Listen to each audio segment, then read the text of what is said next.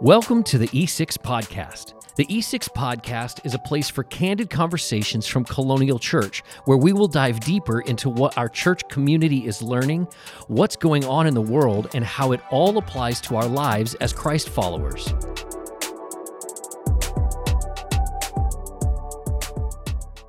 Welcome back to the podcast. My name is Brooke. I am our host, and this is episode number 25. Number 25. And I got Lauren with me. Absolutely. How you doing, Brooke? I'm uh I'm doing good. I got to sleep in a little bit this morning. It's kind of nice. Really? You got Yeah. to sleep in. Yeah. You know, having having four kiddos not in school, That doesn't happen very often. I don't I don't even know how you pulled that off. Well, um we got to ship off the children to the grandparents for uh, for the week. So so for a whole week, I don't have anything to do except deal with an annoying dog prior to having to show up at work and Party so- at the Jameses. That's right. That's right. We're gonna nap and float in the pool. And I love it. When, when do the kiddos come home? Uh, we'll go get them on Friday. Okay, Yeah. so it's Monday. Oh my Yeah. goodness. So, how was your Father's Day? Uh, you know, How I think. well, let's let's let's let's back up. Let's let me, back no, up let me answer okay, that Okay, okay, because I think uh, all of us hedonists, fathers out there, dream of a Father's Day where we're we're sitting in our recliner, and uh, various uh, small people bring us our favorite foods and our favorite beverages, and continually ask us, "Is there anything else that you need, Father?" what can I do for you, Father? And that was my Father's Day. I'm not gonna Wow. lie. Yes, it it wasn't. My mom would refer to that as as the uh, she would always say, "Rise up and call me blessed." That was that was my mom's phrase. So, but okay, so let's let's backtrack then, Yeah. uh, because you had people waiting on you hand and foot. Yes. um, as they say, because you lost your hand and foot.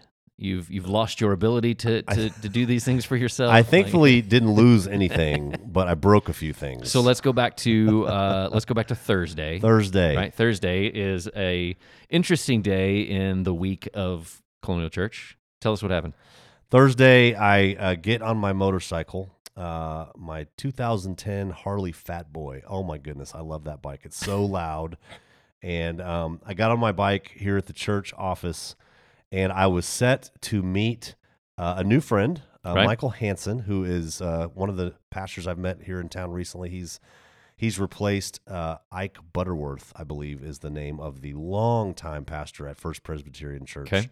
First And press. so Michael's that. a, a young guy with some little kids and just moved here from far away a few He months does. ago. We were going to meet at the Branding Iron, and I was going to introduce Ooh. him to some fantastic barbecue. Did you bring cash?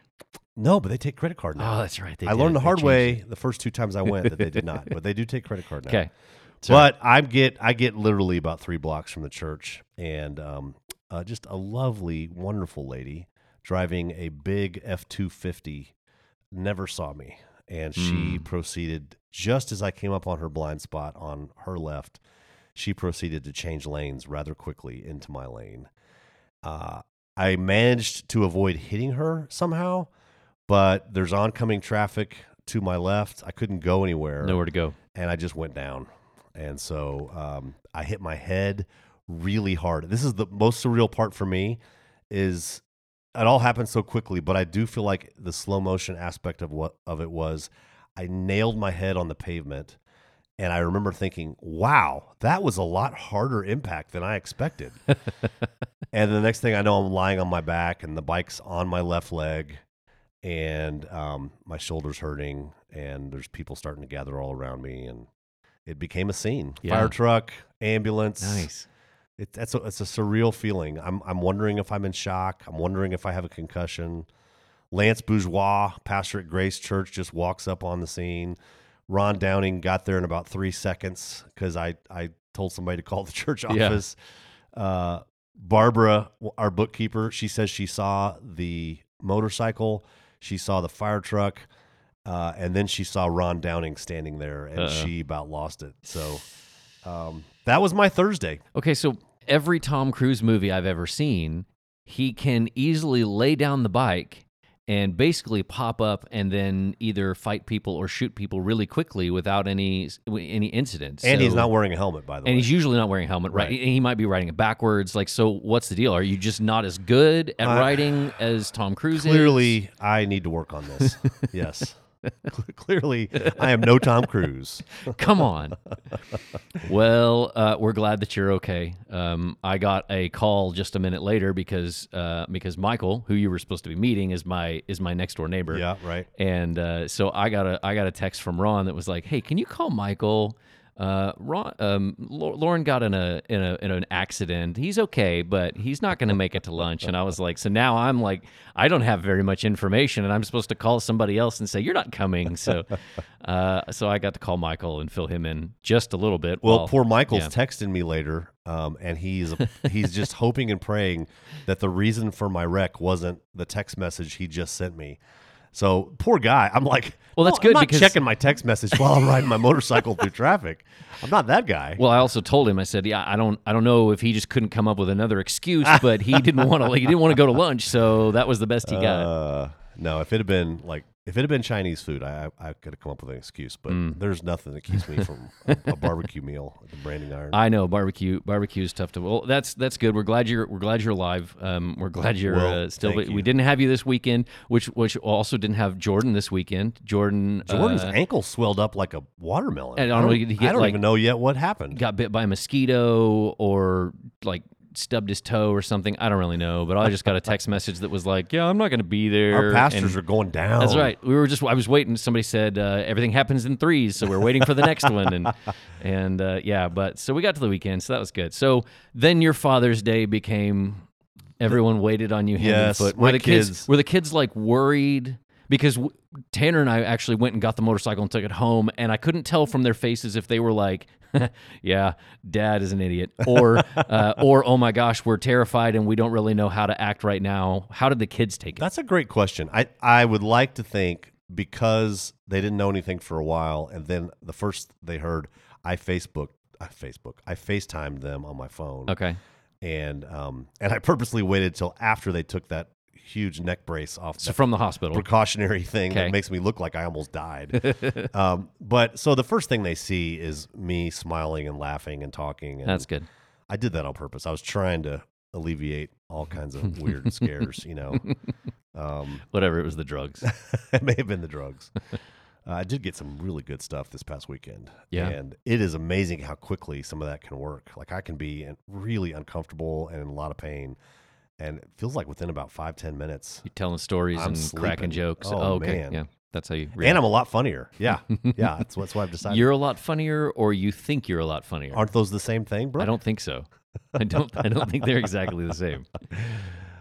Well, uh, we have we have an update. Um, Kara Kay and I went to the doctor uh, this past week, and Got some well, good news, we got some. We finally got some good news. So some of you may have seen that on Facebook because she posted it all. But uh, basically, they have a, a a way to monitor the level of um, of potential cancer growth for this type of cancer that in through her blood. So we did uh, we had a blood test. We talked to the doctor that we needed to talk to, and basically she is almost as low as possible on the scale. It's a scale of zero to thirty, and she was 0.1.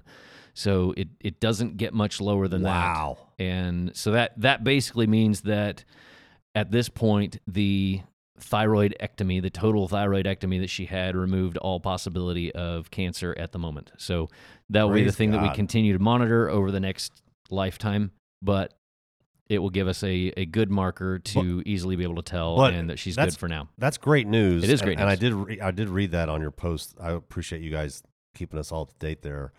But I still understand her to say she's kind of miserable. Like Yes. she's, the the what whatever the cliche is, is we're not out of the woods yet. You know, We're not out of the woods. Well, we're, we're you know I think I think when you don't feel good and everything hurts and life is terrible, and then you add in the cancer word, things take a different perspective. And Yeah. so to to have the cancer word, I think just even watching her like over the next day, two days, three days since then, like I think her her just her mental state has been different because we got to hear that fear has been alleviated. yeah, the the cancer is gone, so we're not having to worry about that. That doesn't mean that yes, you're you're right. We're not out of the woods. She still has, uh, she's still dealing with a lot of pain. Um, she has extremely low iron in her blood, Mm. and uh, so we, we have some things that we got to go take care of. So that's good. But and, and we still have doctors to go see, and you know the funness of all of the referrals and doctors and insurance and repeating your story over and over and over again. But at least at this point this week we got some good news. So Mm, praise God. I know a lot of people have been praying for Kara Kay. Don't stop.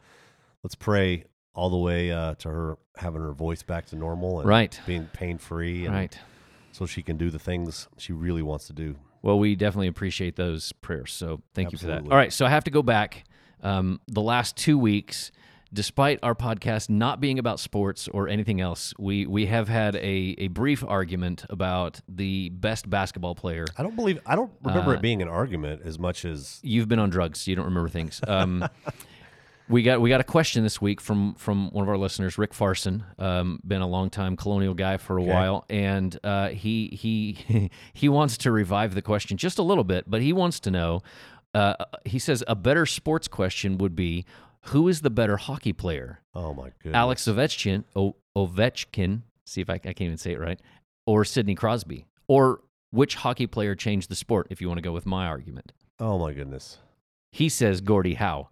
I honestly don't know enough about about uh, about hockey to be able to tell you See, Rick, uh, Gordie Howe, but I would argue that it's uh, Wayne Gretzky because that's who I see as the greatest and the guy that changed the sport. Where you don't have Alex or Sidney Crosby coming after that, but you are looking at me like I don't have any idea because I don't remember the last time I watched a hockey. I'd like to say two things, and I mean them both from the bottom of my heart. One Uh-huh. is Rick Farson. I love you so much. and two. And two is I don't really care who the best player is in hockey because I don't watch hockey and I can't appreciate it. But I grew up in Texas. Uh-huh. Uh, at least, at least unless unless you're close to the stars or something like that, there's just no hockey. You know, There's not much Texas. hockey around here. Yeah. And then I moved to Germany, it's- where there's definitely hockey, but it was much more of a soccer world. Okay, Uh, and then I just immersed myself in American football and American basketball. makes sense. Went to Baylor in Waco, Texas. Ain't no hockey there. They don't have ice hockey. Right. Hmm. I moved to Denver when the Colorado Avalanche won a couple of championships. Right. So Patrick one, one would think I would I would have jumped on that bandwagon back I was in the I was a big Patrick Roy fan back He then. was amazing. He was. Yes. Um, He never blinked. I, crazy. I I don't know. I, I I if I if I say anything more about hockey, I am making it up. You know, I watch I watch uh, Pardon the Interruption a lot on ESPN PTI. It's two old. I say it's the two old guys in the balcony from the Muppets. Yeah, with right, Their own right. sports Yeah, show, okay. you know, and every time hockey comes up, they crack me up because they unapologetically say, "I don't know, I don't care." I don't know. Well, okay, so he moves on. So we'll we'll move on from hockey. Probably Wayne Gretzky, though. We, that's that's my argument. But he says, by the way, the best band of all time. So hang on, I want a one word response from you. Yes, Okay, best band of all time, according to Rick Farson, is Pink Floyd. I respect that. That's way more than one word. You already broke my rules. Come on, no. because you're still stuck on you two. Oh, you two. I'm not stuck on U2. No, you're stuck on U2. No, the whole world's stuck on you all right, two, bro. right. Tell me about tell me about July Fourth. Tell me about what's coming up. let's let's move on to things. that are- July are real. fourth. July 4th. It's a Sunday, and Yes. so um, I have no idea what to expect. Uh, I don't know if just a ton of us are going to be out of town, or a ton of us are going to be out at various lakes and parks, and um, I will be at the lake. you will be out of town on vacation. I am taking know that. vacation. Yeah. And so I, I don't know how many people are like you, but for for various reasons, we decided, okay, it's a Sunday. You can't fight it. Let's let's join it. Okay. Uh, we're not going to have you know just a blatant you know worship America Sunday. We're not going to do that. But in the context of our freedom that we have been blessed by here as Americans, we're going to worship God. Okay. We're going to open up the scripture. We're going to finish our series on the Sermon on the Mount. We're going to finish strong that Sunday. Right. Uh, and then we're going to break bread together. We have not done this, not just since before the pandemic. I don't think we've done this as a church as a whole. Uh, don't, you would know better than me. You've been here six years. I've been here three, not even three. Uh, but it has been a few years for sure since we have said, let's all have a meal together. Uh, and so we have got uh, tons of food being prepped uh, for us to have plenty of food for everybody. I have no idea if we'll have 150 people there that morning Cool. or we'll have 550 people there that morning. I have no idea. But we're going to be ready for whoever comes. Uh, we're going to have some things set up for our kids. We're going to have some lawn games, you know, for the us us big kids to enjoy. Lawn darts. Lawn darts. Yes. Keep the kids away from those. Some axe throwing. We'll bring axe throwing back from Shield headquarters. Oh gosh. Um, not really. We're not doing that.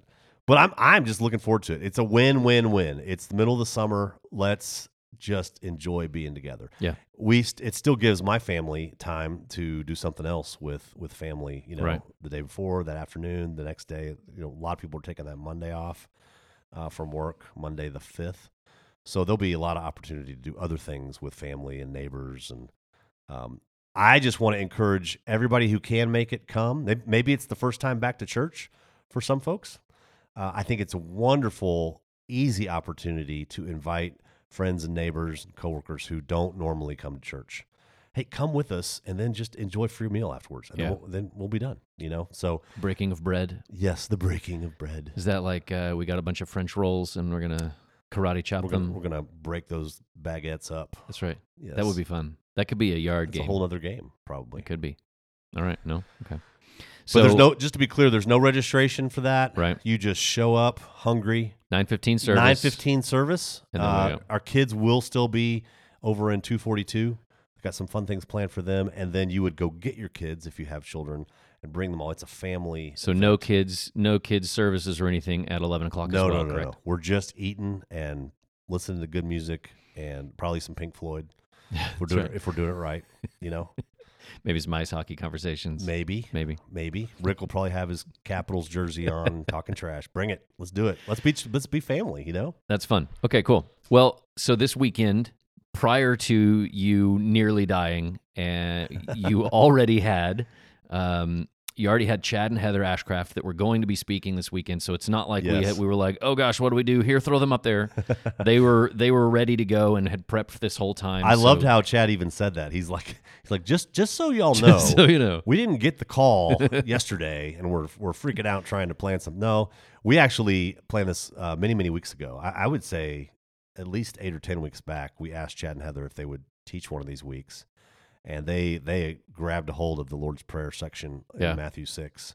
So they've been working on it for quite a while. Yeah, it's great. Um, timing was perfect because I didn't have to be there, and uh, Jordan, who would be our instant, you know, run from the bullpen guy, didn't have to work on short notice. It, it worked out great. So I it was I was I I enjoyed watching it from home, and uh, just Chad has become one of my closest friends probably since I moved here three years ago. Uh, since we've been elders together for a while, and uh, we still meet regularly over coffee and try to speak truth into each other's lives, our fathering, our husbanding, um, just what it looks like to follow Jesus day to day. So I was thrilled that he That's and cute. Heather got to teach. Yeah. It's cool. Good deal. Well, diving into the Lord's Prayer and, and what they talked about, obviously for for their chunk of of that, I I kind of went through and just kind of started writing down some some random questions that were popping into my head Uh-huh. as we started dealing with this, and um and and they may have covered a little bit of this as well, and so I just kind of wanted to throw some things out to you, um and and see what you think. Uh, uh, uh, uh, you know, referring to some of these questions, and and then uh, and then you know we'll just see where we go from there. But so to start off the Lord's Prayer, obviously this is this is disciples asking Jesus, okay, dude, how do we how do we pray? Teach us how to pray, and this is Jesus going through it. So, what's the significance of Jesus starting this off in in a way that that we have kind of picked up on that we that he's referring to Jesus or he's referring to God as as Father, Mm-hmm. not just as God as as this you know mighty being out there or God of Abraham, God of Isaac, you know, as as the the Jewish people would have um, you know referred to him a lot previously, but to change it and say, okay, let's let's talk about to God our Father. Mm. No, you're you're hitting something on the head there. That this is a big deal. We we a lot of us, especially if we've grown up in church or grown up more averse uh, in Scripture, um, we're familiar with you know our heavenly Father, our Father in heaven. Uh, even even getting into the language of Abba, which means daddy in the Okay. scriptures. But I think, man, you raise a great point. Is this is an instrumental moment for Jesus to to not only teach his disciples how to pray, but to specifically say, call him Father. uh, because to your point, that was not done before. Um, I believe it was Matthew chapter five. We talked about this several weeks ago. Was the first time we have recorded Mm. in the whole gospel that Jesus referred him to him as our Father. So this is just more of the same there. And uh, I would, oh, I would love to just sit on a rock with some of these young disciples and just say, what does that mean to you? Mm. Like, does that rock your world? Does that does that confuse you? Does that excite you? Because I, I just take for granted. I've known ever since I have known. Well, you know, what, back that up. Before I even chose to trust God and and follow Him with my life, which didn't happen well into college, I knew Him as a child, as my Father, as Right. my perfect. That that's what was taught to me. Right. So for these adult disciples to be taught, hey, he is your father. He's not just this he's not just the force, you know, Right. he's not just some supreme being, but he's got all these dad characteristics and you have all these children of his characteristics. That's a big deal. Absolutely. Absolutely. I, I love too how I, I'm just convinced one of the things Chad and Heather said is you get down several lines and you know verse 11 give us today the food we need and i love that that uh chad said that's usually how i start help Yeah. Right. Uh, can you can you do this for me I need some things. can you give me this because that because we're just we're self-absorbed beings Sure. you know Right. and i love that that's something i can learn from this is that's way down the list the first thing we say is we we call the god of the universe our dad Mm. which changes even the way we relate to him. And then it just talks about the holiness of his name, his kingdom coming, his will being done. It's it's like it lifts our eyes and causes us, forces us to to see bigger. Yeah. Before we get to, oh yeah, can you help me with this test I have to take today?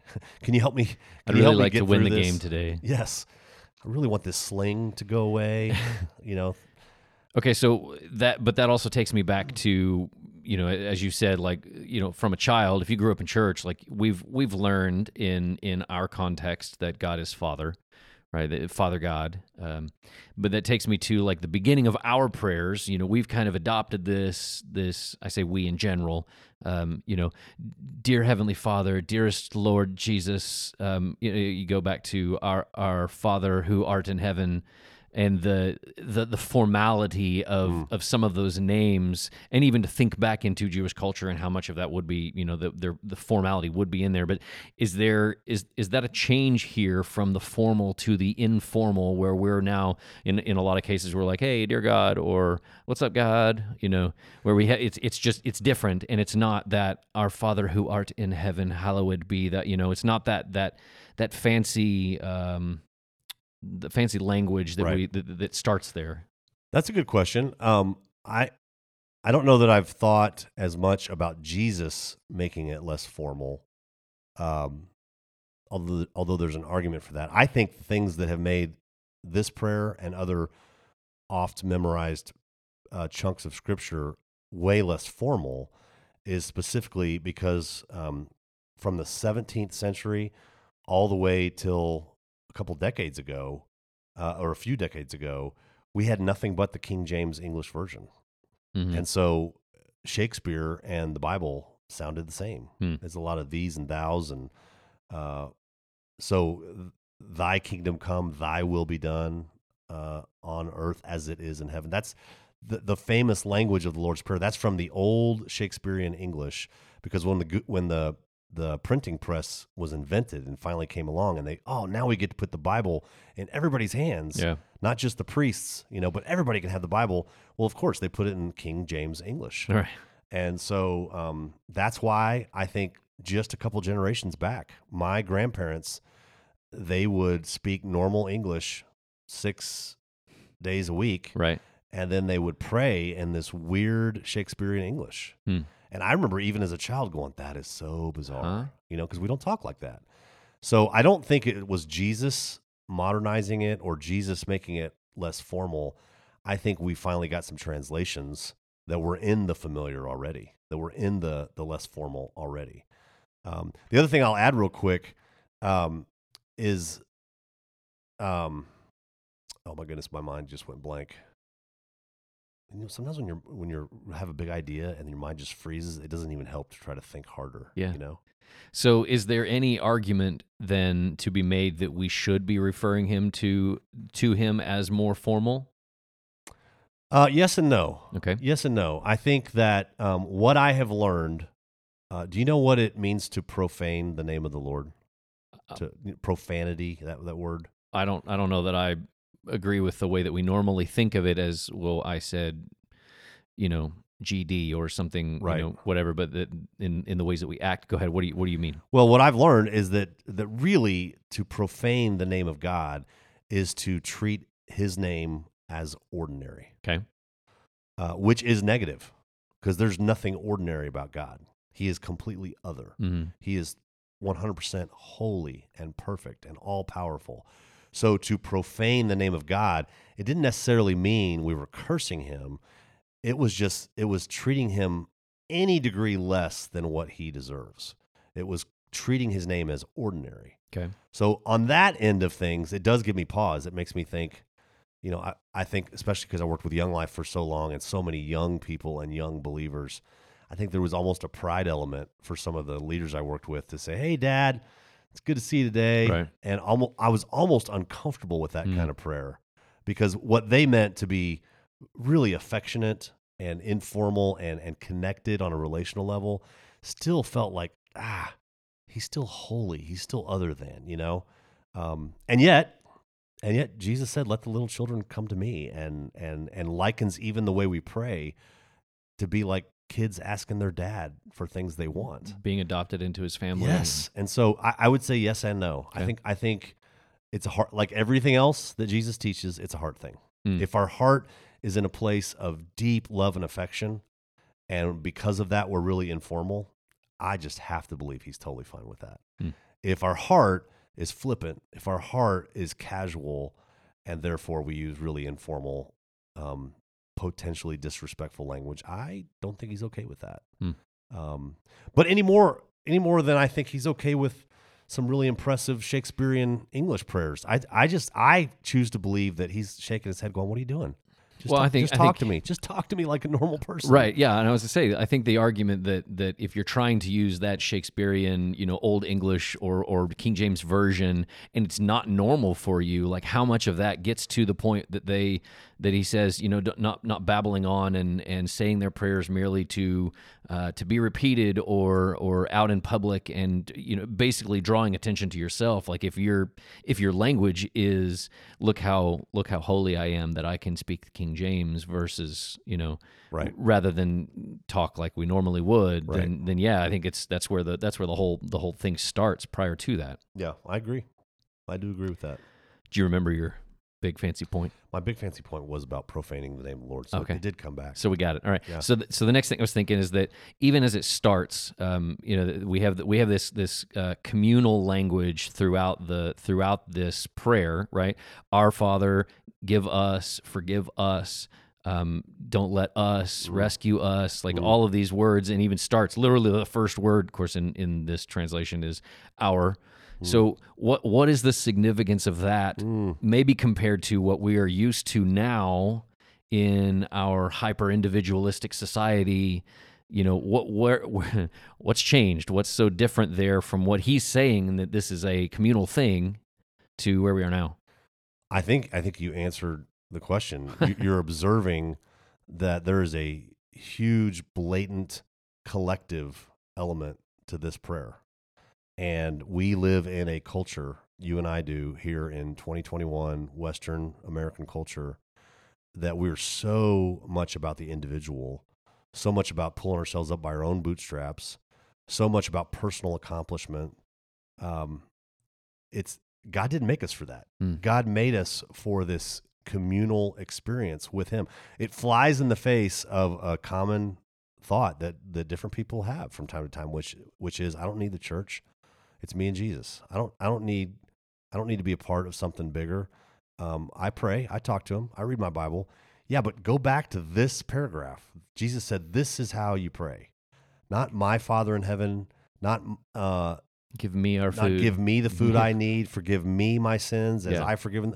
No, it's our, us, us, us, our.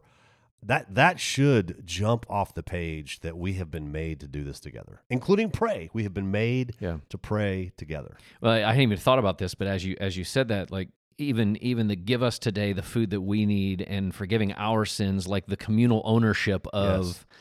Of those things, the the ownership of the needs that are around us, the ownership of the sins that are are a part of our community Yep. that Yep. that we we still like try to keep at arm's length. Ooh, you're you're getting really close to a hot button of the day.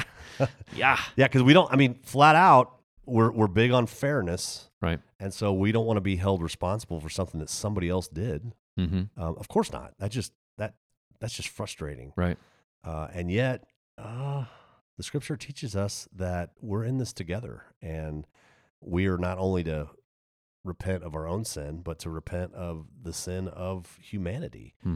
Um, so yeah, that's that's a good one to to spot. So, what about the conditional side of some of those things that it sounds like? Give us the food we need, and okay, or sorry, forget that. Um, the forgive us our sins as we have forgiven those who sinned against us. Um, and then even even following after the Lord's prayer, it talks about uh, if you forgive those who sin against you, then the Father will forgive you.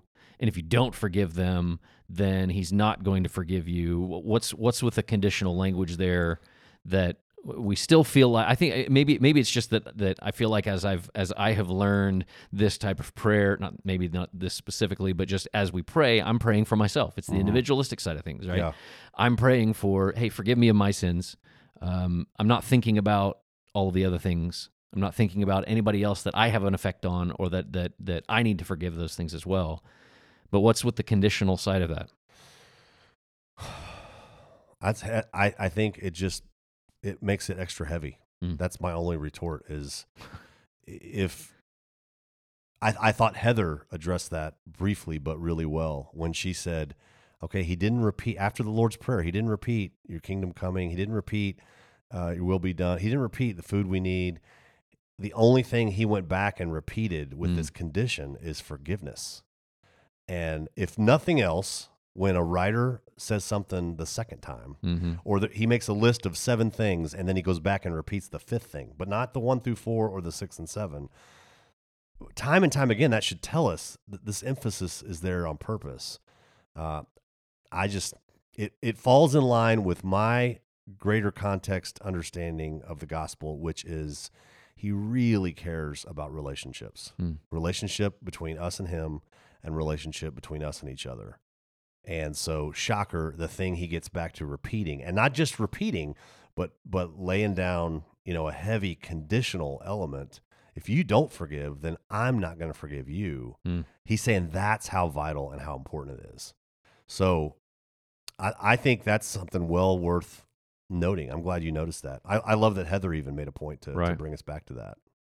Well, and as she she talked about as well, the repetition of some of the words, the reward word and when you word Mhm. and hypocrites, like I love that she did that. That that just jumped off the page to me to really want to care why all those words are repeated like that. mhm. Yeah. So when it talks about the hypocrite word, like I think that that just pops into my head, and we've talked about like when when people look at the American or they, they look at at, uh, at Christianity in America or or wherever that that study was or the Yeah, I the- was looking at Christians in America. Yeah. so tho- those top three words, and the hypocrite is one of those top Yeah. three words. And here is Jesus specifically saying, "Don't do this, Yeah. because then you're going to be like the hypocrites that Right. are out there. Don't do this because then they're going to think you're like that." What? So, how have we gotten to this point that we are um, that we're now camped? We're we are now lumped in with the hypocrites that Jesus talked about when when they when when people outside of the Christian faith look at us. Mm. That's a whopper of a question, bro. I don't know. I, I know that I know that when our faith leans a lot more toward morality and being the moral morality police Hmm. than it does leaning toward grace and love and reconciliation and which just requires a ton of humility and by the way even doing that well still still comes with a lot of misunderstanding and probably called hypocrites you know Mm-hmm. um, that that's my maybe too simple of an answer. I, I just think that in the same way the religious leaders of Jesus' day were very much look at me, look at me, look Right. at us. We're checking the boxes. We're doing the right. We, we don't. At least we're not like those people. Mm. Uh, and boy, Jesus did not like when they did that. Uh, I, I think that hasn't changed. Two thousand years later, um, I have to believe the people that that our God is the most irritated by and frustrated with are the people who claim to know Him and even teach truth about Him, and and yet are are just completely hypocritical. Now, having said that, I'll share this awesome moment from Bible study I was in last week. This is the day before my wreck, so it was, it was still a good week. You can still remember back then. Um, we had a dude. There's 14 of us in this summer Bible study we're doing, and we had a, a, a dude. I will not. I will not out him, but he goes to Colonial. Really cool guy, and he said that my wife dragged me to this six weeks ago, and I did not want to go. And I came the first two or three weeks really with a bad attitude, Hmm. and I didn't want to be here. But my number one complaint about the church is that it's full of hypocrites. And what you, he's telling us, this group, we're Yeah. like six weeks into this summer study. He says, You know what this group has given me? Just a better understanding of we are all hypocrites. Hmm. And it's like my guard went down and my comfort level with you people to hear the questions you're asking. Because, oh my goodness, I'm asking that question too Yeah. the unanswered questions that are that are frustrating for you. Oh my goodness, that's one of my unanswered questions that really frustrates me. Uh, the the moments of victory and and growth, man, I'm starting to experience that. So it's not it's not entirely a terrible word. Hypocrite means actor. You know, you act one way here and another way there. Right. Um, but part of that is we we are a mess. We're Mhm. broken people, and so I'm I'm in my least defensive, most secure moments when someone calls me, or more likely just Christians in general, a bunch of hypocrites. I can smile and go, "Yes, Yeah. spot on." Hmm. I don't disagree with that. Instead of going, "Oh, how can you call me a hypocrite? I'm doing the best I can, and you don't see this and you don't see that." So I think, I think that there's a reason that people who don't know Jesus and are not part of the church look at us from a distance and and very readily call us hypocrites. I think if they stepped into our world, if we invited them well into our world, I think they would discover over time that they were right Right. and it's beautiful. And that's not a bad. No, not it's not a bad thing. God loves us just like we are, not not as we're supposed to be. And there's a beauty in discovering his love for us hmm despite our junk. Um, So maybe on the outside we still appear like these religious leaders or or whatever that he's talking about, praying out loud and and and appearing to be like those hypocrites. right. But then if they actually got to know us, if we invited them in, yeah, we are. Yeah. We are. We are. It's okay. It comes back to it's a heart thing. Hmm. It really does every time. Absolutely. Okay, so one of the things that they that I think Chad was talking about is that how the Lord's Prayer is one of those um, most recited uh, prayers. It it makes me think like is is this a is this a descriptive prayer or is this a prescriptive prayer? Like is this the way that we are supposed to say it, or is this just like I mean, is this an example of of of the idea of how to do this? Well, I don't think I I personally don't think we're supposed to go through the motions and check these boxes about anything. Yeah. But having said that, Jesus was very clear. He said, "Hey, don't do this, don't do this, don't do this. Pray like this." Mm, And then he teaches us. And so I think there is something prescriptive uh, for sure about you can you can change the words, you can the heart behind it is these components. Th- those various p words right. that Chad and Heather they got a little p happy with their alliteration, but it, it, it made a ton of sense to me because they just they just they just dropped all these different hmm themes of this prayer. I don't think we have to say the exact words. So it's pre- so so you, you'd say it's prescriptive in the with the heart behind it. Yes, rather than it's it's prescriptive in you should say our father in heaven may your name be kept holy may your kingdom come soon right. so rather than just repeating the words Yeah, there's nothing magic about the words. Um, I got a couple quotes in front of me that make sense to me. Philip Yancey, who wrote a book uh, called Prayer, What Difference Does It Make? It is my number one favorite book on prayer. So we put that in the show notes. Okay. Um, Philip Yancey, fantastic author. Mm-hmm. He said the main purpose of prayer is not to make life easier, not to gain magical powers, but to know God. He paints it in very relational terms. It's not to make our lives easier. It's not to gain magical powers. That's where I think it steps into what you're saying. It's not if I say 142 Hail Marys Right. or I say the Lord's Prayer, you know, 127 times, then I'll get what I want. Man, we're just missing the entire idea of of relationship, of of otherness, of holiness, of His kingdom. Come like all these facets we can we can break down. Well, he's he's right on though. I mean, that's that's how like maybe maybe just in the American church or the Western Western society, like that's how we pray. We pray because I didn't study. God, give me this magical ability to be able to answer this. God, help me win. You know, score the winning touchdown or grow three inches taller. You No know, doubt. Like, like that's how we pray. Like that's We that's bargain. been so normal. We it's very well. It's very self centered. yeah. It's it's very much a bargain we're trying to make with with someone who can pull through. Here's another quote from Yancey that I Okay. love. This he said, "My understanding of prayer has changed. I now see it less as trying to convince God to do what I want done, and more as a way of discerning what God wants done in the world Hmm. and how I can be a part of it. The mystery endures, but it's a different kind of mystery." What tiny role can I play in answering Jesus' prayer for unity and in doing God's will on earth as it is in heaven? That's a, that's a big shift. Yeah. Shift from me trying to get what I want from God Right. to, oh my goodness, He's inviting me into what He's already doing, His kingdom coming, His His desire to reconcile all people to Himself, all Mhm. people to each other. What tiny part do I get to play in that? Yeah. as I pray this prayer. Hmm.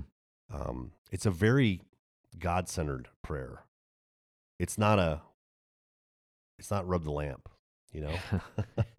I think that's how we see it a lot. I, I- mean, I, I think it's right. I mean, there's so much of this. It's just, it's, it's, it's interesting that in these, in these, what, four verses that, you know, five verses, whatever, that it's just like, there's so much packed into this Yes. that we just breeze past and miss. well, and that's, that's another miss for us, I think, as a Baptist church, as a, what, what do people, we're not, we're not a high church Right. experience or liturgical church experience with lots of ritual, lots of creeds we could recite from memory or, or, you know, a book of prayers we read through out loud together. There's different traditions, Christian traditions that do that. We're on the other end of that spectrum where if you made us do something over and over again for about eight or 10 weeks, Hmm. people start rebelling, you know? Right. Not going to do that. But having said that, this is the power in that repeated, familiar, sacred prayer. This is what N.T. Wright writes about it. He says, How much more ought we to cherish and marvel at the fact that for nearly 2,000 years people have prayed this prayer? Hmm. When you take these words on your lips, you stand on hallowed ground. I don't think we cherish that enough. Yeah. There were people being burned at the stake for what they believed that were saying these exact words. Not even something kind of like it, but in German or in Spanish or, or in Greek. Or they were saying these words. Mm. And I'm driving down the street in my car because I can't ride my motorcycle anymore. And I can say these words. And it's not just about me. It's, Yeah. it's I'm I'm connected to two thousand years of history Mm. of the movement of Jesus' people. That's pretty cool. Yeah. I think that's really cool. I mean, it definitely it definitely brings a heaviness to it that isn't there. I mean, just like we've talked, I think we've talked about this in the past, but that there's so much written into Scripture that just at at face value we miss. You know, mhm. we don't see the context that it was that it was a part of, and I think that's one of those things. It's like, you know, maybe you know Jesus is not necessarily in that context that that you're referring to of two thousand years of people doing this and being persecuted for this and talking about it, but but there's so much context that when you just read through it, it's like, yeah, okay, I I read Yeah. it. Especially if it's super familiar. Right. Familiarity breeds contempt, Hmm. someone's once said. So what about what about the uh, the significance, if if any at all? Um, I'm curious. When I grew up and learned all this, you go through the the Lord's prayer, and it ends with "For yours is the kingdom and the power and the glory forever, amen." Yes. Is there anything? What, what's the deal with that not being there?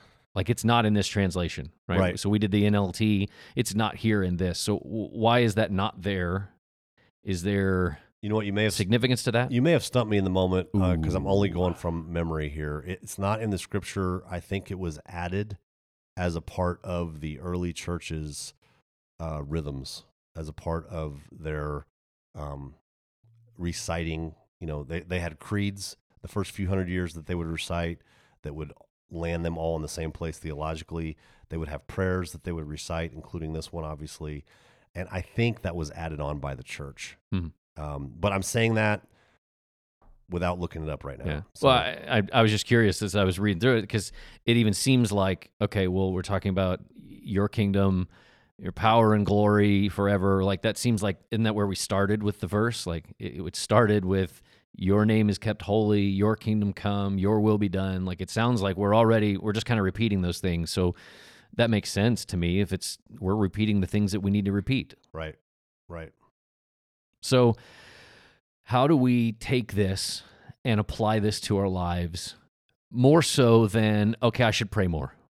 Right? That's the that's the easy yeah, I don't pray enough. I should do that more. Mm, But how do we take all of these things, a lot, you know, the communal aspect, the the conditional things in here, the the um, the the the ways that Jesus said specifically to do it, to do this, and the the history of two thousand years. How do we take all of those things and apply this to our lives in a way that affects like our mission statement, right? So we're we want to build disciples, we want to impact Wichita Falls and the world. So how do we do this?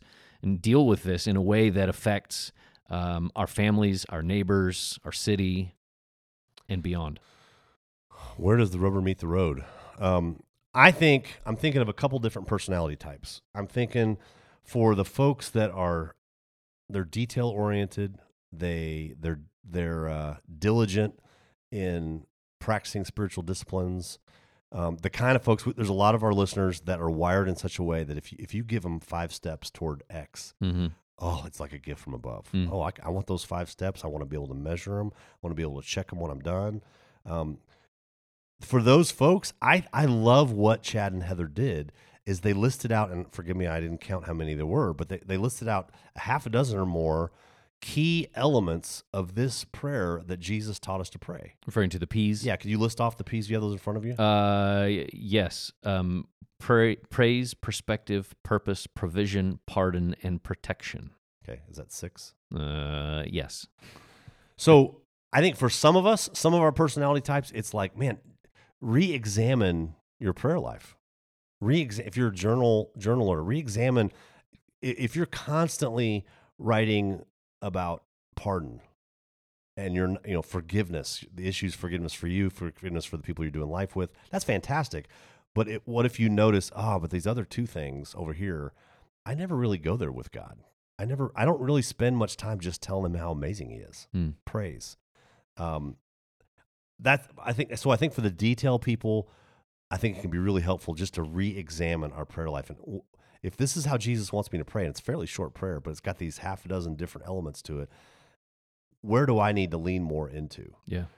Now, the other kind of personality that comes to mind for me is not a detail person. Maybe I'm, I'm this is where I project myself, a highly relational person, uh, big picture person.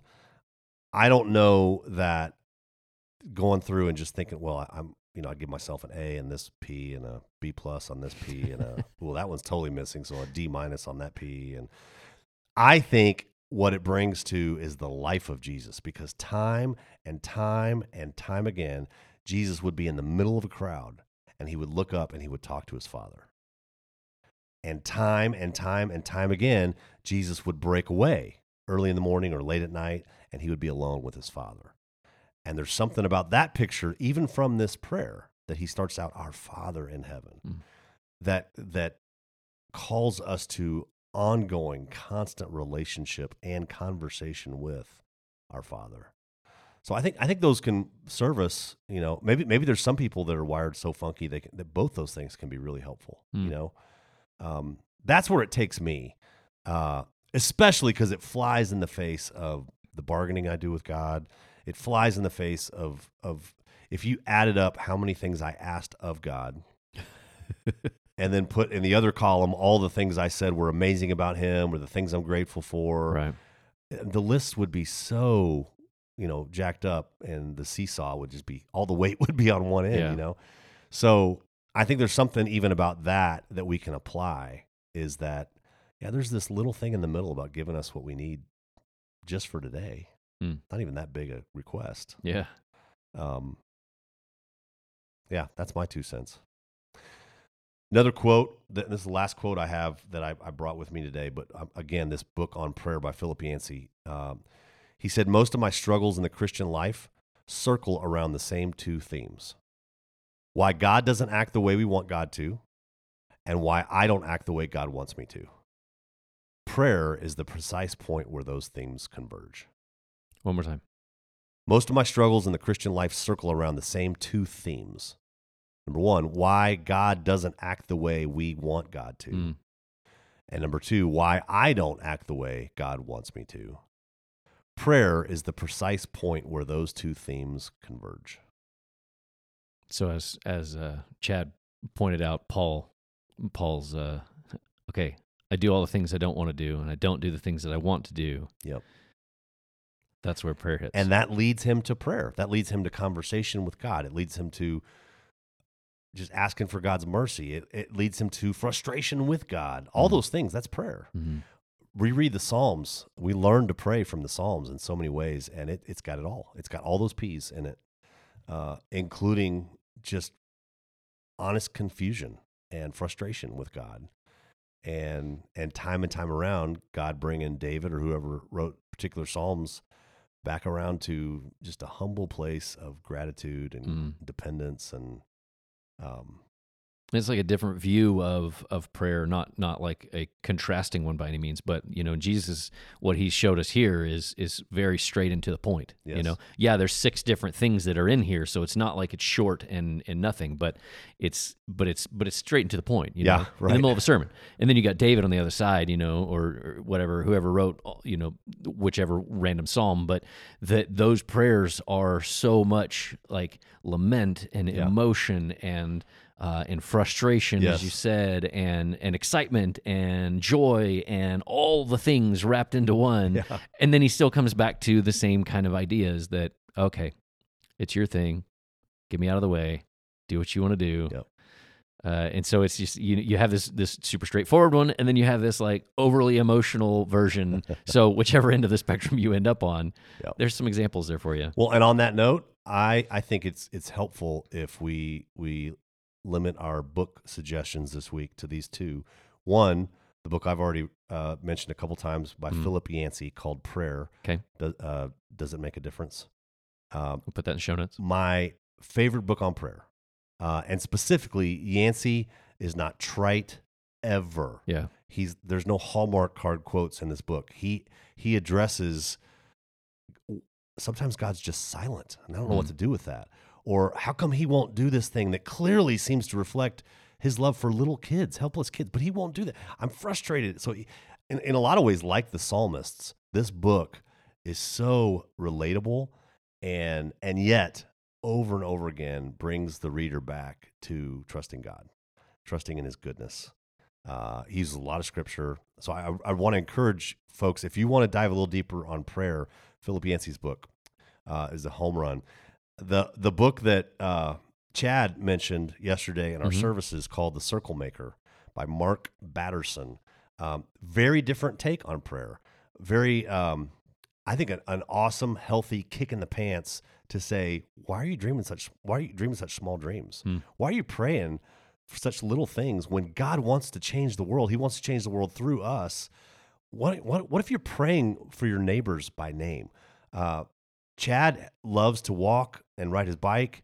And uh, he probably doesn't want me to say this because he doesn't want to be one of those folks that's, you know, look at me, look at me. But I know this about Chad, and I'll go ahead and say it.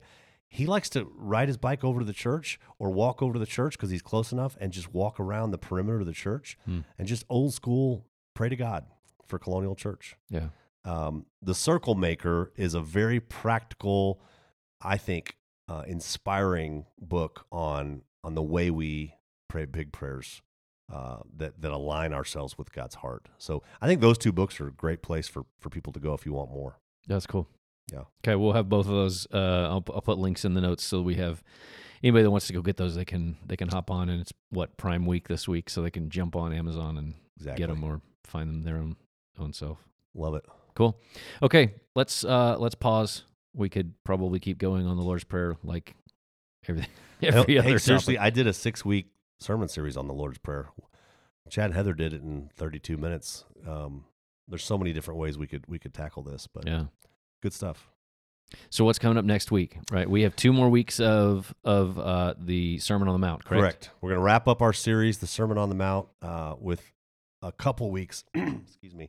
That I hope are really encouraging and and really leave us in a, a launching place to move forward out of this. Not just feel the weight of of the call of Jesus on our lives, but the freedom that comes with it to be really different people. So yeah, this week the 27th, and then the following week the 4th will be our last couple weeks on this series, um, including the big giant I mean, I'm just looking. I'm just looking through here, and like, there's so much in Matthew seven, Yeah, and right. we we haven't even like we haven't even breathed close to that yet. We're Yep. still at six, and there's still so much more. Well, I'll tell you this: we're going to finish chapter six this week, and then uh, the bummer is we're only going to spend one more week on on the rest of it, which is chapter seven. But I will remind you, the last chunk of chapter seven, because it just makes sense, is what we started with. Right, but there's still 24 verses I prior to that. I'm I just know. saying. I'm looking at this, and there are a whole lot of chapter titles here that that were bold words. Well, I think I think Jesus once said, "Leave him wanting, wanting more." Yeah, I think it's one of his one of his first teachings. yeah, yeah. Okay. That may have been P.J. Barnum or whatever, but um, it could have been Jesus. P- Abraham Lincoln, maybe I don't remember. the Vampire Hunter. yeah, yeah. yeah, that guy. Um, okay, so that's what we got. Then, uh, then after the fourth, Yes. what's coming up? What's coming up in the rest of July? Well, um, we are going to dive into uh, a few things as a church that are absolutely foundational if we want to be the church that we really believe God wants us to be. Awesome. So uh, that's very much a teaser, Mhm. but I would say the rest of July and the first part of August, we're going to do that, we also have a, a couple of big church-wide events coming in August that everybody's going to want to be a part of. Right. We'll talk about more of that. And we'll talk more about yeah. that coming. I love I love that you're always trying to pull the curtain back and get me in trouble, but but there's a lot to what we've been planning. That's my job, right? I'm We just, I'm just, want to let it get you in trouble. unfold. Yeah. Yeah. Okay. All right. Well, we'll pause the conversation there. We'll come back next week, and uh, and, and as we wrap up uh, the month of June uh, next week, so that'll be fun. Good time. So if you have any questions, um, as always, podcast at colonialchurch.com. Get those in there. Thank you for listening. Thank you for uh, dealing with us and praying for our families and all the things that are going on around here. And um, we love you guys, and we'll talk to you soon. You've been listening to the E6 podcast from Colonial Church. For more information about Colonial, please visit colonialchurch.com or download our app from the App Store or the Google Play Store. You can send us your thoughts, your feedback, and questions to our email, podcast at colonialchurch.com. And please leave us a review wherever you listen to podcasts. Thanks for listening, and we'll pick up the conversation again next week.